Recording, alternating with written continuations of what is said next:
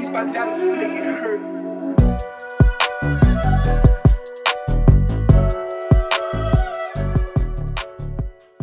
All right, here we go again. Matt Cam bringing Jarad back. We're going to continue to talk about, uh, in fact, we left off speaking a little bit about systemic racism. Um, just not going to buy that narrative. There are so many other variables that need to be considered. We talked a ton about it starts in the home. Talked more about uh, coaches and teachers and things like that. Uh, specifically mentioning by the time someone makes contact with police, many times they're, they're already spiraling. Uh, you always have that first contact with police, but that doesn't mean that as you continue to have troubles throughout your life, that you can sit there and point the finger and blame cops. The blame is not cops. Right. Everybody at this table realizes that there are ways that we can improve things in law enforcement. It's not a perfect uh, organization, Right. right? There's no department out there that's perfect. There uh, needs to be more training, and and this is where I want to kind of transition into one of the big topics that's being pushed by the media, right along next to systemic racism, is the whole defunding the police. Not enough individuals, I think, are, are coming out within the media uh, because it's such a sexy topic, right? That's what the media does. They're gonna they're gonna sink their teeth into whatever's gonna pull the emotions out. Right. And the defunding the police has not made sense to me. They're calling for change. A social worker, as we've all heard, right? Social workers can handle this, this, this, and this. We know that any situation can go sideways Quick. quick. And you never know when that's going to happen. And when a situation does go sideways, is a social worker going to be well trained enough to handle that sideways situation? Right. No, absolutely not. The an- the answer is 100% no. In fact, two have been killed across the nation from agencies that are trying to push this, right? Right. Without hanging too much on the, the mental illness side of things, us as officers, we know that typically when we get called to someone in mental health crisis, uh, it's got the chance to, to become volatile pretty quick. Um, and a lot of less lethal isn't, uh, you know, a, a viable option um, when they're when they're going to that. And there's a very specific way on how we have to handle it. You know, our agency specifically tries to give them the space, make sure no one else um, they don't have access to other people, and, and just try to come to peaceful means. Yeah. But yeah, to I'm always interested to know what they mean by defund police, right?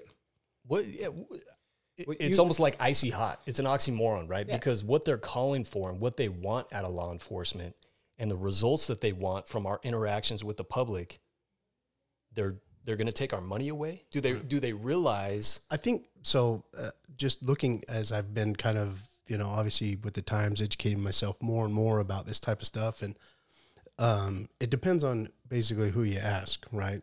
I think when they talk about defunding police, some people are, we need to do away with the whole system itself and and rebuild it from the ground up in something that fits our um, perspective of what um, policing should be. Um, but I think there's also those ones out there that talk about um, getting moving certain parts of law enforcement into other realms in which we are not suited to to kind of deal with. And I think um, as part of that, it's the tough part of it is is law enforcement today has become a catch-all right if right. you if if you have any sort of problem you want your neighbor to go turn their music down call the cops Like a llama in the street? yeah a llama in the street Oh boy, here we go. Oh, yeah. yeah like a mountain tell lion you, on the bike path Come on, man. Thank you, President Biden. and uh, I'll tell that story another time. um, but all of that stuff, right? It's it's everything. You guys see it. I mean, you guys see it uh, uh, as you guys work day to day. Some of the calls you go to, you just go, seriously, like seriously. So you're gonna call me because your your bike that was left out on your front lawn is missing. mm-hmm. Sorry. I mean, you know that's that's a natural consequence. I, I, I get it, right? It's a theft. It's it's a crime. Jarad, that you know what? That wasn't very nice. I know it wasn't sorry. Well, to bring up uh, to to go off of that though, that is that is one that's thing true, though, though. right? So It's true. If you if you wake up and there was an earthquake and you've got a huge crack through your house, you call nine one one freaking out. Well, it's not a medical issue. It's not a fire.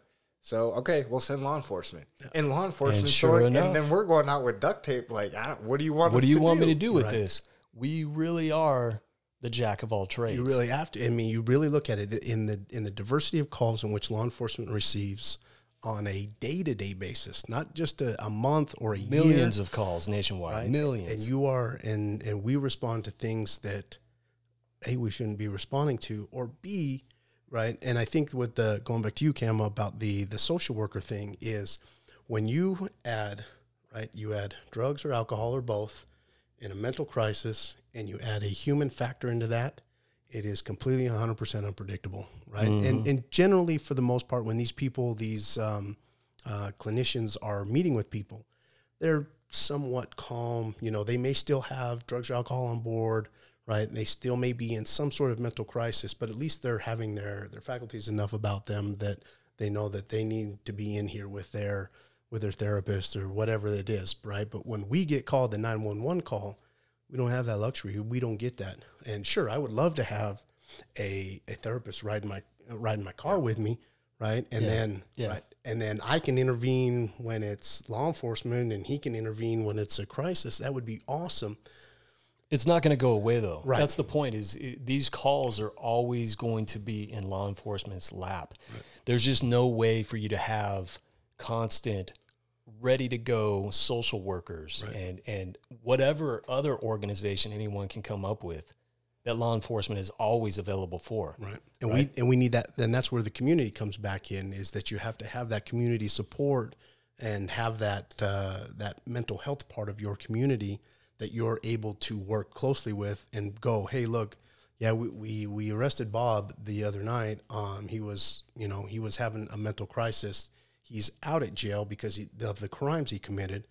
And then your mental health um, professionals can meet with him there and start that process of of getting him back to where he needs to be, where he's kind of even keeled, and we don't we don't have those types of things. And it's, but yeah, because And our department does a good job in detailing all of our responsibilities, right? E- Every single thing that you're mentioning right now, at some point along uh, the, the training line throughout the year, we, we touch upon those subjects. We get, I, I'm appreciative of our department and the training that we get, right, but with the narrative that's out there with defunding the police, do people realize that that's what you're doing? When you take money away, you have full units. We saw what was happening over in New York.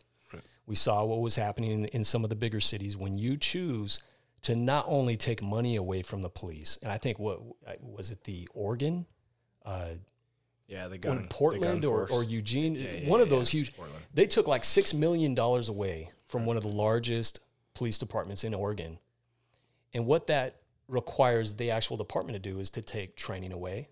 It takes full units away, which includes things uh, such as DUI.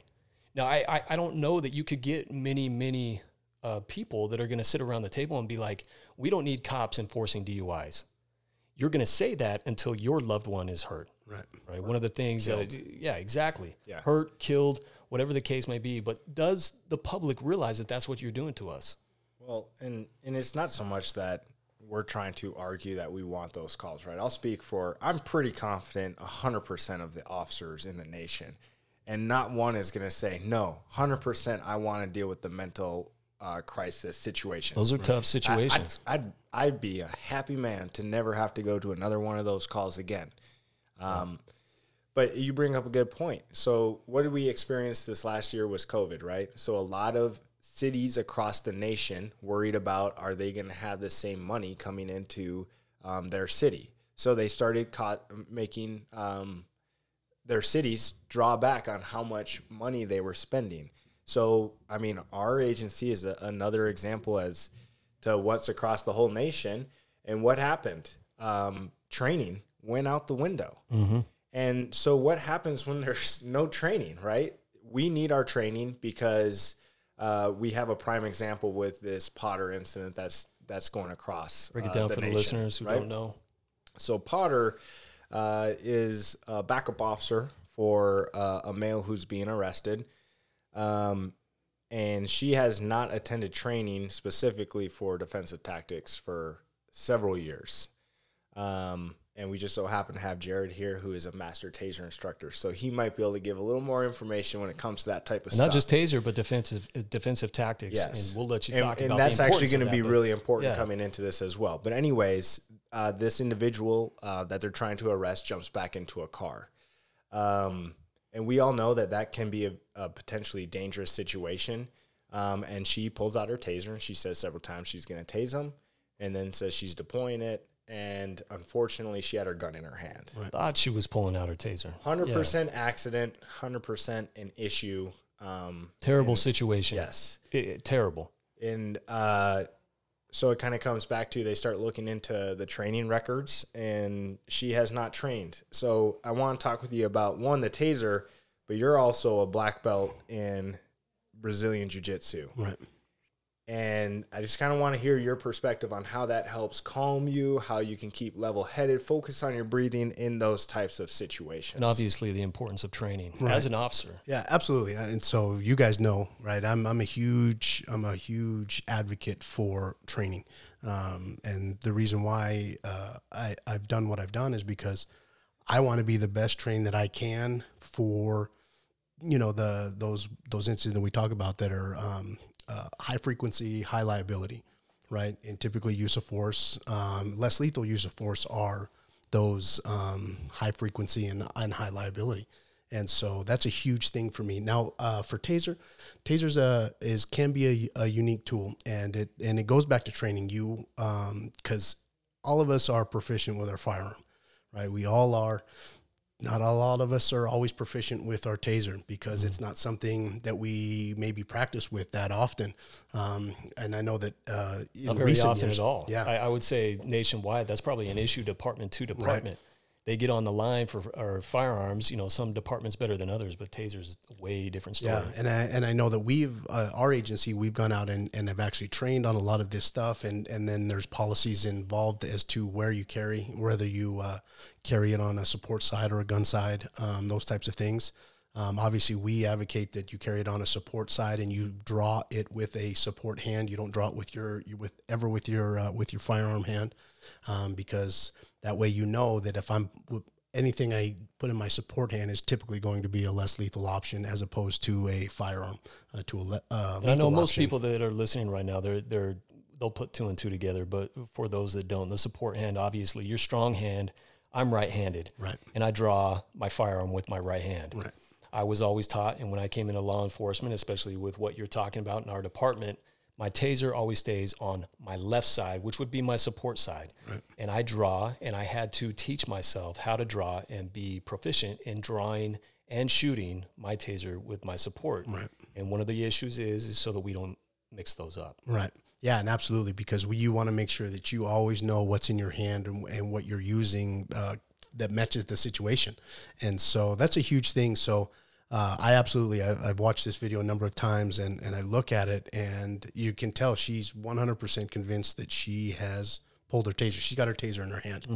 And, uh, and I know that it's come up to about the col- color of tasers, right? Everybody assumes that they're yellow, but actually, taser does make a, a black option um, out there. So I don't think any of their newer models are are are black, but um, some of their older models, which are still out in use today, um, are have a, a black option. So, um, and I think that, that that's a huge thing. If it's training, if she's never trained it, especially under stress, under some sort of uh, scenario based stress induced training, um, that could be a, a failure on their part as well. And like I said, as as you mentioned, Cam, they're starting to pull those training records, and they're they're seeing that she has not trained that, and and so um, so that falls back to a department as a failure to train. So not only is the officer um, liable for it, but the department is liable for it because you haven't trained them in something that they should be trained in, And departments need what? and they need money for that. They need money for that. This is this is a no brainer. This is a no brainer. And, and please, anyone that's listening, you need to understand it needs to be flipped. If if if we're to correct, even within law enforcement, these these mishaps, we're we're always going to have mishaps. Right. It, it is they want us to be perfect. And I, I hate to tell everybody out there, unfortunately, things happen, Right. accidents happen, right? Uh, do we want to limit it? Absolutely. We want to limit, uh, we want it to be zero. But it needs to be the opposite. And instead of the narrative of defund the police, it needs to be let's fund the police. Right. And it should be, and also when we talk about training and that, it should be effective training. Because I've gone out there and I've, I've been to plenty of trainings where you just I scratch my head and go, uh, I don't I don't I don't think that this is uh, applicable. This isn't uh, this isn't. I, I don't feel that it's the best way that we could spend money training. Um, and and just and then you come back to it and you just go, it's something I would never use um, in my career and uh, and I think too along that those is for the officers that are listening is you got to seek out training yourself. Um, if you're not if you're not training, and I think that's a huge thing that comes in, especially in the the jujitsu realm, is um, is being able to control somebody and also being comfortable with being uncomfortable because you're in a you're you know you're on the ground you've got all this equipment on you and it you've got somebody on top of you or you're on top of somebody else and it's it's not a comfortable place to be and uh, it's i mean to to put it out there it's not something that a lot of officers train. And it's they're failing themselves um, and their communities if they're not out there seeking that training. So if you're out of shape if you're not comfortable with and confident with your ability to go hands on with somebody that's going to escalate as it escalates. And then all of a sudden you're in a, in a, a situation in which you never intended to be in in the first place. And so for me that's it, it, I, i'm confident in my skill um, and i know that i may not win every fight but i'm going to be in every fight right and i'm going to be in it and i'm going to be in it to win it and uh, you know i don't want to hurt anybody and i don't want to get hurt either but at the end of the day you know um, you we know, try to de-escalate before it escalates. I mean, even even as what people don't understand, if we're in a fight for our life, um, yeah, emotions are going to take over. Why? Because we're human. Even all the training in the world, you're going to have some emotion in there. right You wouldn't be human if you didn't have the emotion. But even in a fight, people need to understand we're trying to de-escalate the situation. We're trying to get the situation to stop. We're not trying to amp up the situation. We are not trying to get to a point where we have to pull that firearm. right We're not. But that comes with money and training. right and so for our listeners out there, so you guys can kind of understand uh, a little bit on how important training is. So I was an infantry marine, right? And I've worked with some of the other units out there, and you know what I've found the difference is between myself as an infantry marine and the Navy SEALs that I've trained next to, or Green Beret, or Marine Raiders, is when we stop and eat chow, they're still training. Mm-hmm. Th- Like they're not doing anything crazy high speed, low drag that you would think that they're doing. It's just training, Training, training, training. training. Training is really what it comes down to. You brought up something I really like, and it has to do with um, for our police listeners out there. Um, so I am a Brazilian Jiu Jitsu practitioner. You would I would call it. i love Um, this story of about eight months. Um, so I've still I haven't even got off the couch. tell you so what, it is a it is a humbling experience when you go in there and you deal with a 16 year old kid that's 115 pounds soaking wet and he chokes you out in two seconds. it, it's humbling. Um, but what I've really learned, and I've I've been in a couple use of force where I've gone hands on with someone since I've been doing it, and I've noticed that my breathing is effective. Um, I'm able to think through it as soon as the situation gets um, calmed down. I get that the suspect under control. I'm immediately going right back down. You you know, talking to him, and it's because of that training. Our agencies do try to get us training, some better than others, like we've talked about. But you have to, you know, take a little bit upon yourself and and and go do that. There are programs out there. If you're an officer, um, check out something like Adopt a Cop. You can start Brazilian Jiu Jitsu at no cost to you, um, and just kind of better prepare yourself so you get in those situations. Looking at that Potter incident, it almost seems like she's pretty close to that code black. I mean, she doesn't realize that there's a, a gun in her hand. She and I can't say she wasn't. I mean, that would that would be a justified tasing if she tased. I'd imagine. I don't know that agency's policies, But in that circumstance, he's actively fighting, resisting, trying to get away. He's been told he's under arrest. You're good to go, typically. But um, in that circumstance, I look at that and I was like, that that's not something abnormal we deal with as police officers. The other officers seem pretty calm. Yeah. They're just dealing with him, giving him verbals. She's giving verbals like training would teach you, but how often is she training? Has she been doing her draw strokes every time she puts her taser on? Yeah. Stuff like that. Yeah. And obviously, such a terrible situation, and, and uh, I know none of us are sitting here at the uh, ta- at the table wanting to uh, beat that dead horse. You know, I, I can't even imagine um, what she Yeah, personally I is mean, feeling at this time. she's right? She's going to have. She's going to live with that, Absolutely. and and that's a you know unfortunately that's a, a mistake that has resulted in a, a life that was taken. for sure. And, but, uh, but we have to be honest. Right. I mean, this is this is the transparency that the citizens across the nation want from us, right? We recognize and can't just defend and just make every excuse in the book. Um, there are things that I, I invite people to look up articles on force science. Uh, a lot of people say that really fast and they don't know what it is. It's called force science, and there is actual science for anybody who believes in science that has to do with high tense situations and the reaction of the human body and brain when you're in those high tense situations. We could sit here and make excuses. We're here to be transparent and just let people know we need training. Right. We need that repetitiveness, like we've all, And you've got to be about. you've got to be put in that situation. So and uh, and just one last thing on on Cam and is that you put yourself out there, and I love that because um, you know it's it's different when it comes from me. You know, a lot of a lot of officers take that as when I say, "Hey, you guys should be training this," and they look at me and they go, "Well, you're already a black belt, man. You you already got this thing," and it's and it's different, but the I think the one thing that we always forget is that if you want to be proficient at something, it's consistency over time. So you have to do it consistently for a period of time to be proficient at it. And it and in a situation like that, there is no my I've been doing this uh, in for jujitsu in for 15 so years and then um and then and been involved in wrestling since I was 14 years old. So I've been, you know, I've had the abilities of of being able to control a person that is trying to fight back from you, even though it's in a training But it setting. came training. Yeah. It came through training. So And unfortunately, it's not always a situation where we have that. Mo- uh, again, it comes Right. money, people. Your departments need money. right, The defund the police is not the answer.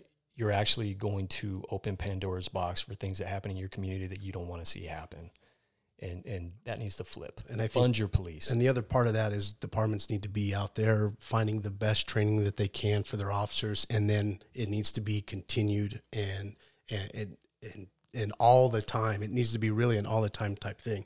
Like I said, and, and we all understand that money and time, right? Because you're not going to be able to train every single day. But if you're training um, consistently throughout the year, you're gonna you're gonna have far better officers, far better trained officers. And like I said, keep yourself in shape, keep yourself up on your training, and it'll it'll pay dividends in the moments that you really need it at the very end. Yeah. So, uh, real quick, um, for our listeners out there, um, I know you can't see Jarad. Uh, he is what 260 pounds. Yeah, about that. On a good day. he's on a a- on small. a good he's a small kid. He is he is massive. He is intimidating. I'll never Um, stop. I'll never stop. I'm gonna, you know that the mouth will continue Yeah, to roll. I, I expect it. Nothing. Yeah. You're, Um, you're tiny. Right. Yeah. Right. So, anyways, he he's a he's an intimidating individual, and I would talk to him every single DT, and I'd say, "Man, I really should start jujitsu," and he'd be like, "Oh yeah, it's really fun, stuff like that," and I'd be like, "Yeah, but you're also 260 pounds and a black belt." but no, in reality, I do really enjoy it, um, and it, it's very effective for our listeners out there. Um, if you're admin um, for whatever agency you work for, make sure you're pushing training, thinking outside the box. Our agency is starting to go a little bit more, throwing some sparring options in there or a little more ground grappling because that's more of what we deal with. Absolutely. You've got to be um, able to control another person. Yep. and, and and talk to your city officials. Look, you can't just stay quiet. This this you have to open your voice. Yep. Talk to your city officials. Talk to your admin, and push and and push the public to recognize, as we're talking here, the purpose of funding the police for further training. Yep, keep that training going. Uh, please let us know your thoughts. Hit us up Facebook, Instagram, um, and we'll continue to clear these corners.